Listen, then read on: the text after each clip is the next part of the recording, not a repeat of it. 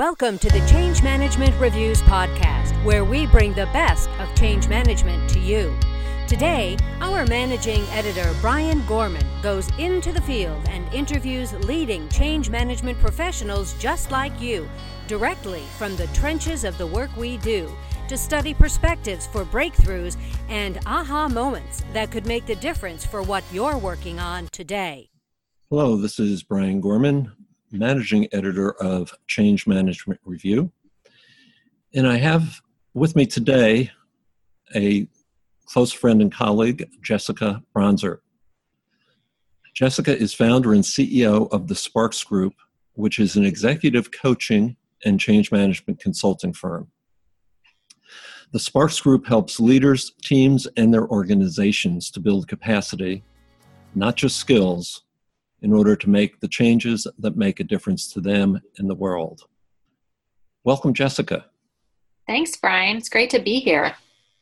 I'm excited because usually when we do these podcasts, we, uh, you know, I really play the job of interviewer, but we've got a great topic here today, and you and I both fit into both sides of this topic. So I'm looking forward to uh, an engaging conversation about coaching and the role it plays or can play for change practitioners.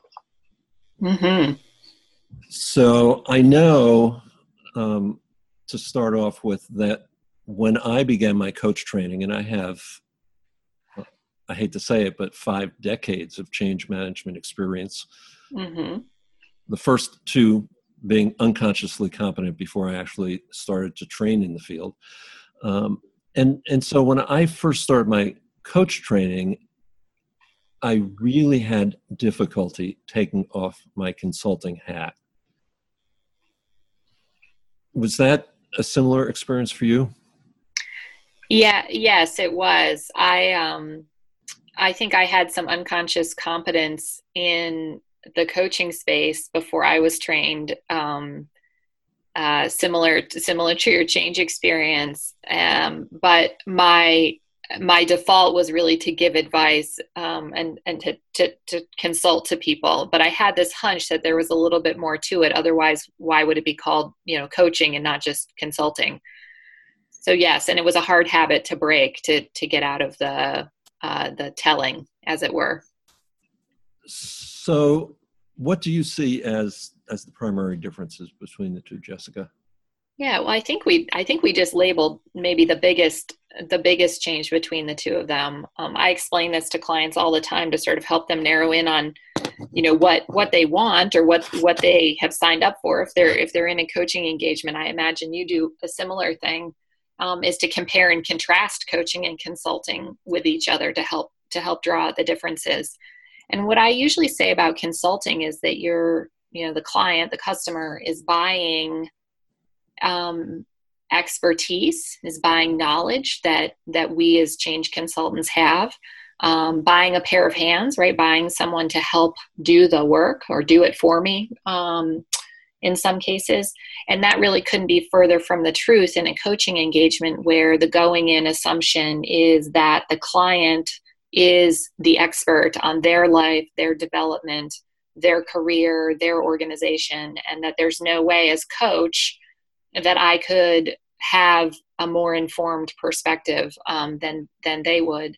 And so, really, my role as a coach is to help create the space and to provide a process, a coaching process that enables the client to find their own answers and to tap into their own um, knowledge, their own wisdom, their own experience, um, and that that's not really the role that you know i'm not there to to give them the answers.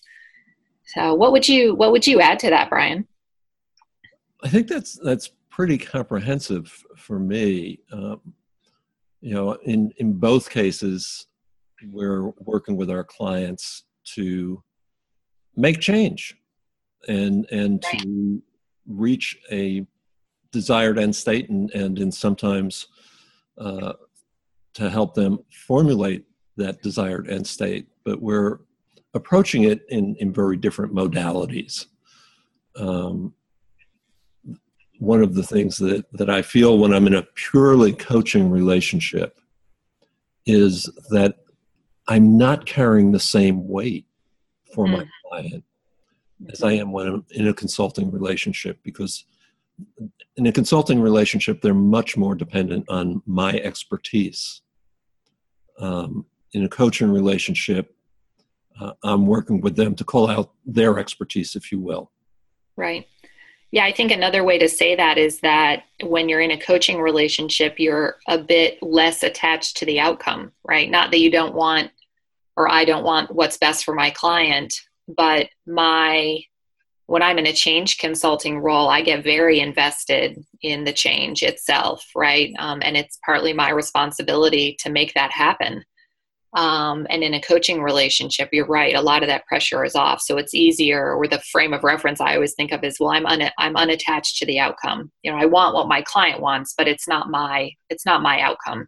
The same way it is when I'm a consultant. So, one of the things that um, we're working on here at Change Management Review is what we call a freemium, a, a no cost um, set of materials for change practitioners on the role that coaching can play for them in their consulting practice. How do you bring the two together? Yeah. I, I, love that you came up with that question and I've been noodling it, you know, as we've been talking about doing this podcast together. And I think I think where I land on that is that coaching really is a is an an excellent complement and maybe almost a required one. I think I'm really coming around to this idea that it's hard for change to be successful if if the leader of the change or several leaders of the change are not also experiencing or undertaking personal change that coaching would help facilitate um, so I really see them as, again, as I loved your word modalities, two modalities that are both standing on the foundation of the human and organizational dynamics of change. Just come at that change from from different perspectives. Um, but I think coaching is particularly powerful in the sense that it offers an opportunity for change sponsors, change agents, even targets of change. I think everybody potentially involved in the change process to tap into their, again, their wisdom, their expertise, their reason for wanting to, to be a part of the change and to help make the change successful, sort of their why. Um, is really something that they have to come up with, and coaching is an excellent way to help people sort of tap into their own reasons for wanting to, to do something different. Yeah, one of one of the things that I look at, um, and and I agree with everything you're saying, is that as a consultant, I can bring people a a process for successfully executing change. I can't bring them the answers. And so as a where where the client needs to own the answer. Uh, I can coach them to find the answer, but I shouldn't be bringing it for them. I shouldn't be writing the uh, communications from the CEO. I shouldn't be drafting their intent statement. They need right. to own those things. Mm-hmm. And coaching is a way for me to work with them so that they find their answers and they own their answers. Mm-hmm. I think that's an excellent point. I can, um, I thought of one example, a time when I really did, uh, this is sort of either before my coaching career began or at the very early stages of it when I was more fully in a change consulting role on a project. And I I was creating a personal why for the sponsor of the change. And I think I I asked the question, well, why isn't this his legacy or that maybe the framing around this could be that this is the sponsor's legacy to the organization is to do this change and that it was a great idea and it landed really well and the sponsor liked it and the sponsor began began to use that legacy language. And um, and i even telling the story i feel a little bit of i don't know awkwardness or guilt discomfort maybe um, that that it transpired that way. Would have felt and nobody knew you know i don't think anybody knew where that that that i had suggested that that and people thought it was a good idea and it you know moved forward and got and gained steam. You know there'd be a very few number of people who would who would kind of know the genesis of that but but to me it never felt quite as authentic as something he would have come up with uh, on his own right? Mm-hmm. Mm-hmm. So. one of the things that's important for me when when i go into a relationship that is going to involve both is uh, well there are a couple of things i guess that are important. First of all coaching really is a partnership relationship. It's not a vendor relationship. Mm-hmm. And so that needs to be made very clear at the outset with with my client.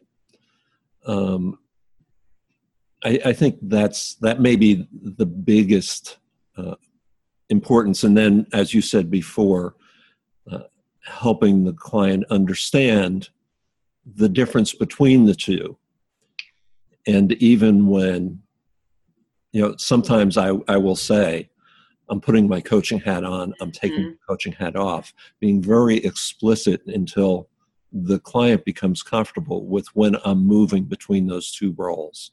Right. Right. Yeah i think that's a great distinction to hold.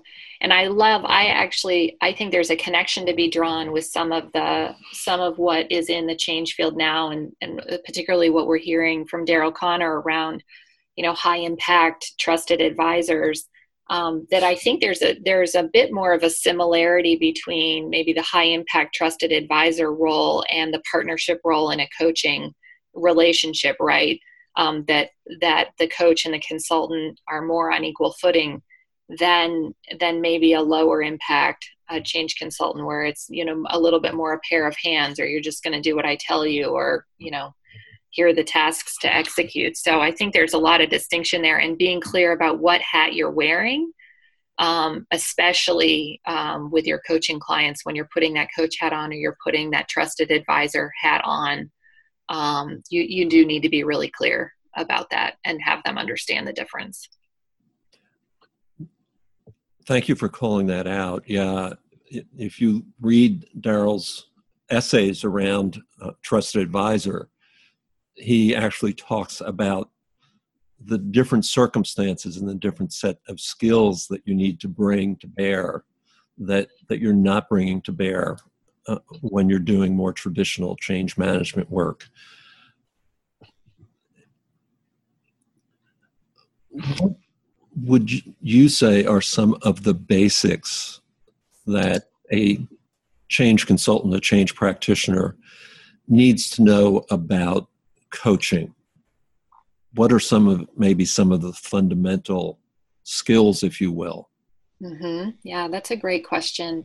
So i immediately uh, uh, think about the international coach federation which is the primary not the only but um, maybe the primary association supporting the coaching profession.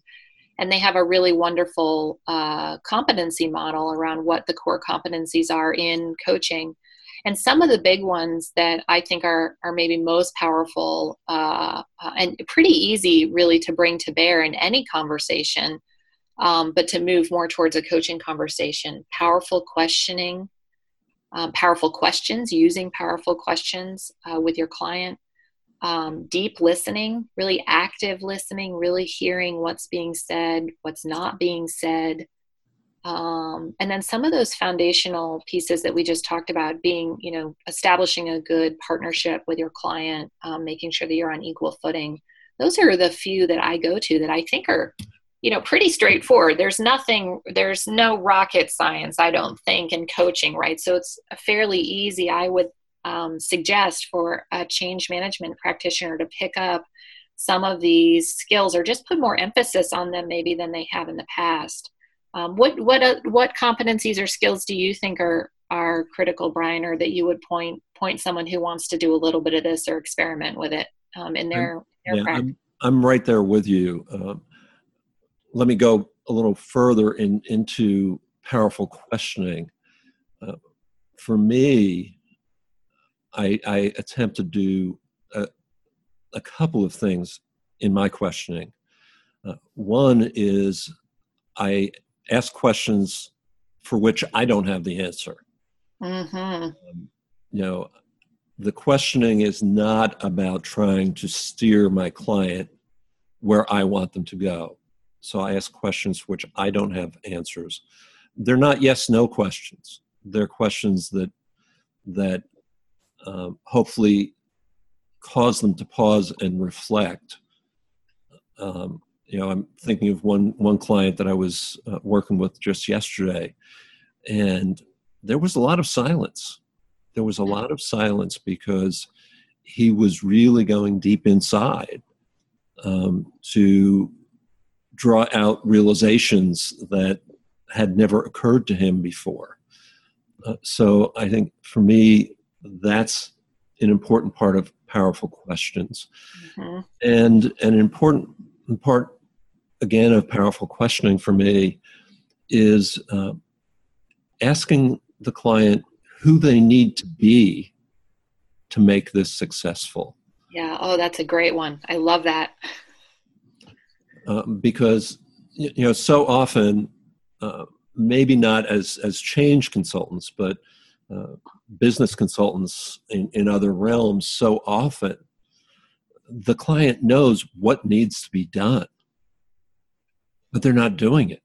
Mm-hmm. Mm-hmm. And, and, they're not doing it because they need to they need to show up differently. Mm-hmm. Mm-hmm. so that's something that I, I really explore with my clients. Um, yeah. I think that's a great point as to when you might want to try coaching or to bring a coaching approach instead of a consulting approach is when it is a question, it's when it's not a question of skill or competency. You know, um, I think so many sponsors and change agents who've been around the block once or twice, they know what they need to do, right? Um, change is not rocket science either and so you know with a with a, some good consulting support you learn the ropes pretty quickly but then it really does become more a question of who are you um, in your role and in your work and what what about the way that you're looking about looking at the world is getting in the way of you showing up the way that you need to to be effective right? And that's really where coaching it, i think is much more effective than consulting um, in in terms of helping people get where they need to be. And and that brings us to one of the things you were talking about right as we started about uh, the critical role that coaching can play in change consulting because um, and again i'm i'm quoting daryl conner but um, i really can't help it because i've known him and worked with him on and off for three decades now um, but one of the, the things that he often says is you can't transform your organization without transforming yourself. Mm-hmm. And, and so change practitioners um, can often play the role of coach uh, if they have that relationship right. that, that helps the leaders transform themselves so that they can transform their organizations. Yeah. And that's supported by research too. The research shows that the biggest, hairiest, most transformational changes are more often accomplished by people who are able and willing to do that personal work, who are willing to go through personal transformation themselves. Um, and bring that bring that to their organization bring that to the change then that they're trying to accomplish what are the, what other thoughts do you have um, for change practitioners who might want to uh, experiment, if you will, with with a little bit of coaching?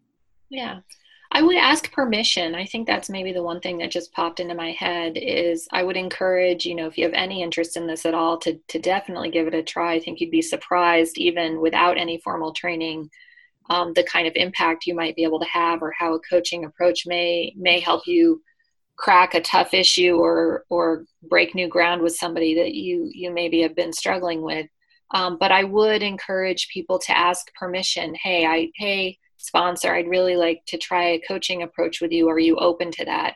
Um, it's it's in general ethically, I think, and practically uh, a good exercise to uh, coach with permission. Yeah, absolutely, absolutely that.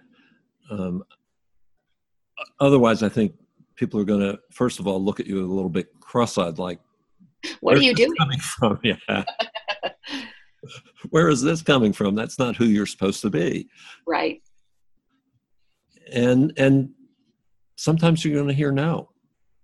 Sometimes you're going to hear no. Um, mm-hmm. Yes. You know, part of my my coaching practice is uh, collaborative with a, a business consultant.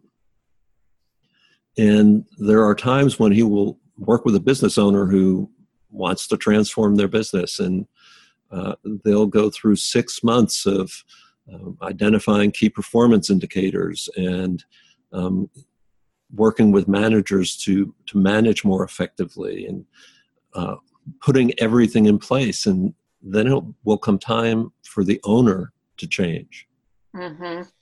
and the owner will say i'm not changing mm-hmm. and and unfortunately the result is that everything that was put in place doesn't yield the potential result because the owner won't change. But um, you know, not everybody wants a coach. Not everybody wants to be coached. Not everybody believes they need to change in order to change their organization. Um, and mm-hmm. some people, you know, I, I believe, and I'd, I'd like to hear your, your belief on this. I believe some people are not um, coachable, not because they can't be coachable, but because they're not ready to be coached. Mm-hmm. I, I, would agree with that. I absolutely believe that um, there's a season to just about everything, um, and coaching is is fundamentally a lot of personal work.